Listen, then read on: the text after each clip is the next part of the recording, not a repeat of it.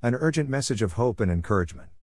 Gird up, from Strong's Bible Concordance, encompass, equip, prepare for confrontation or for war, as in to gird oneself tighten the belt and tuck up loose garments to free the body in preparation for a task or journey. Tajirat. Our world is quickly descending into a dark and evil chaos. The call for wars and rumors of wars is escalating, and the ability to wage devastating and destructive wars and to end all life on earth has never been greater. There is an increase in earthquakes, famines, and diseases. Evil is being called as good, and good evil. We substitute darkness for light and light for darkness. We substitute bitter for sweet and sweet for bitter. We have become wise in our own eyes and clever in our own sight. And it is not just the world at large, but the postmodern church has fallen into a great and terrible state of apostasy.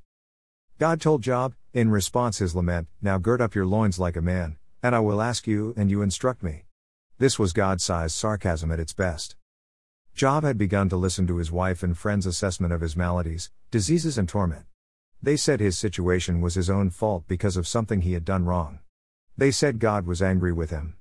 They were wrong on so many levels. Can the same can be said about the Christian church at large? Have we have been listening to the religious know-it-alls and the hirelings for much too long now? These religious people who tithe mint and dill and cumin but neglect the weightier provisions of the law, justice and mercy and faithfulness. Have they influenced our thinking so that we too are complaining, finding our own reasons for suffering under a greater spiritual malaise? Have we allowed ourselves to become self indulgent, self righteous, and lazy toward the things of God, taking on a form of godliness which lacks power? Job had begun to obsess over the possibility that his children had sinned and cursed God, so Job did continually.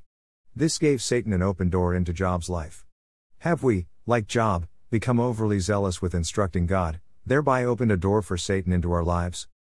Are we living in fear, obsessing and telling God about the sins of others, about what we need to happen rather than humbling ourselves, and praying and seeking God, turning from our wicked ways, so God will hear from heaven, and I will forgive our sin and heal our land? Soon after considering his error, Job lamented that the very thing I have feared has come upon me. Job 325. Are we so different?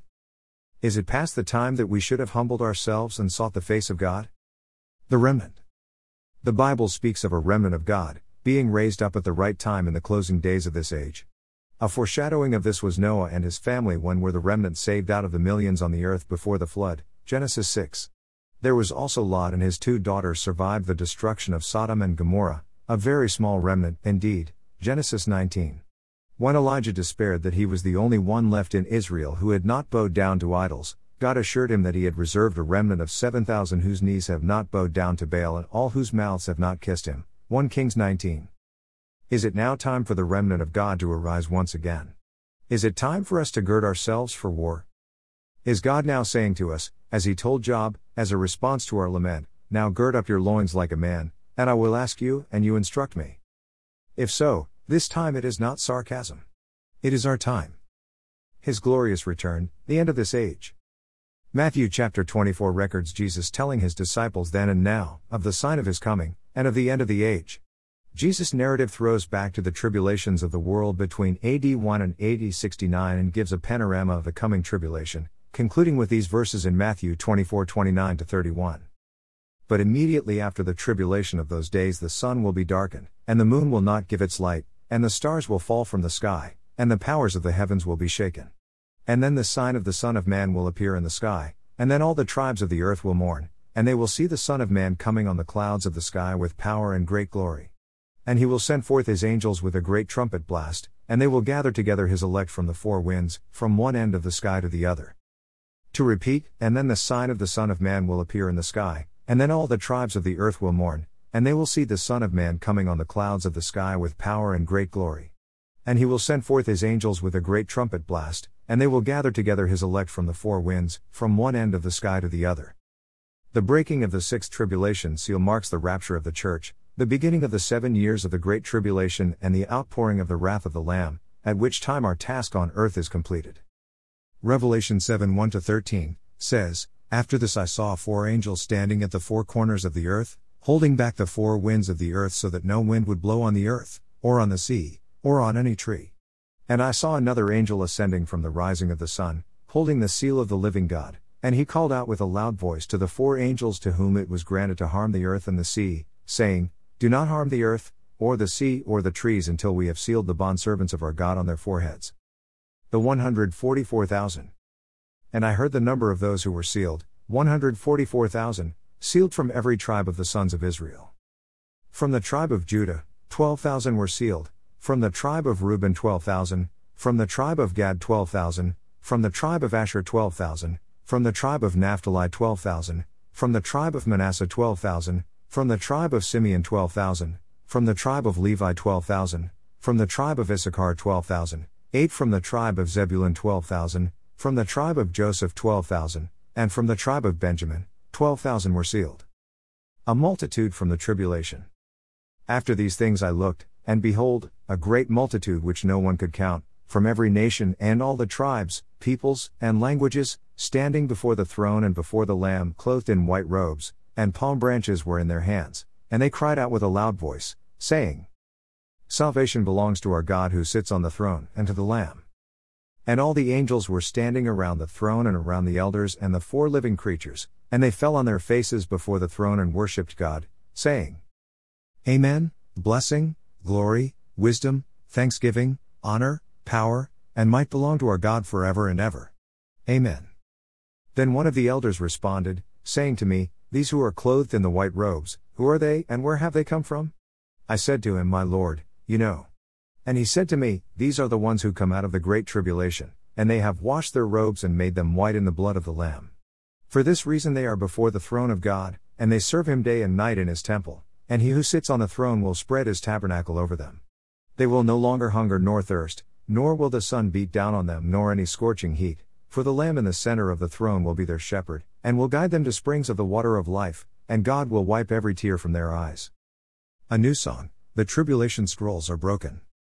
Revelation 5 9 14 proclaims, And they sang a new song, saying, Worthy are you to take the scroll and to break its seals, for you were slaughtered, and you purchased people for God with your blood from every tribe, language, people, and nation. You have made them into a kingdom and priests to our God, and they will reign upon the earth. Then I looked, and I heard the voices of many angels around the throne and the living creatures and the elders, and the number of them was myriads of myriads, and thousands of thousands, saying with a loud voice Worthy is the Lamb that was slaughtered to receive power, wealth, wisdom, might, honor, glory, and blessing.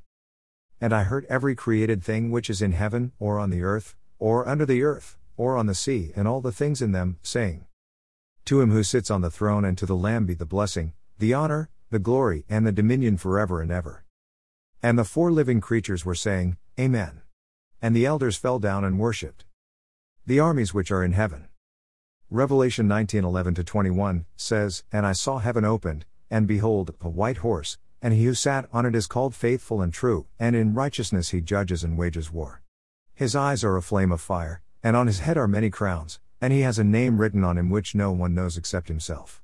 He is clothed with a robe dipped in blood, and his name is called the Word of God. And the armies which are in heaven, clothed in fine linen, white and clean, were following him on white horses. From his mouth comes a sharp sword, so that with it he may strike down the nations, and he will rule them with a rod of iron, and he treads the winepress of the fierce wrath of God, the Almighty. And on his robe and on his thigh he has a name written, King of Kings, and Lord of Lords. Then I saw an angel standing in the sun, and he cried out with a loud voice, saying to all the birds that fly in mid heaven, Come, assemble for the great feast of God, so that you may eat the flesh of kings and the flesh of commanders, the flesh of mighty men, the flesh of horses and of those who sit on them, and the flesh of all people, both free and slaves, and small and great. And I saw the beast and the kings of the earth and their armies, assemble to make war against him who sat on the horse, and against his army. And the beast was taken, and with him the false prophet that wrought miracles before him, with which he deceived them that had received the mark of the beast, and them that worshipped his image. These both were cast alive into a lake of fire burning with brimstone. And the remnant were slain with the sword of him that sat upon the horse, which sword proceeded out of his mouth, and all the fowls were filled with their flesh. Take comfort. Be at peace. It is finished. Your brother and friend. Mike Young. Revelation 12:11 And they overcame him by the blood of the lamb and by the word of their testimony, and they loved not their lives unto the death.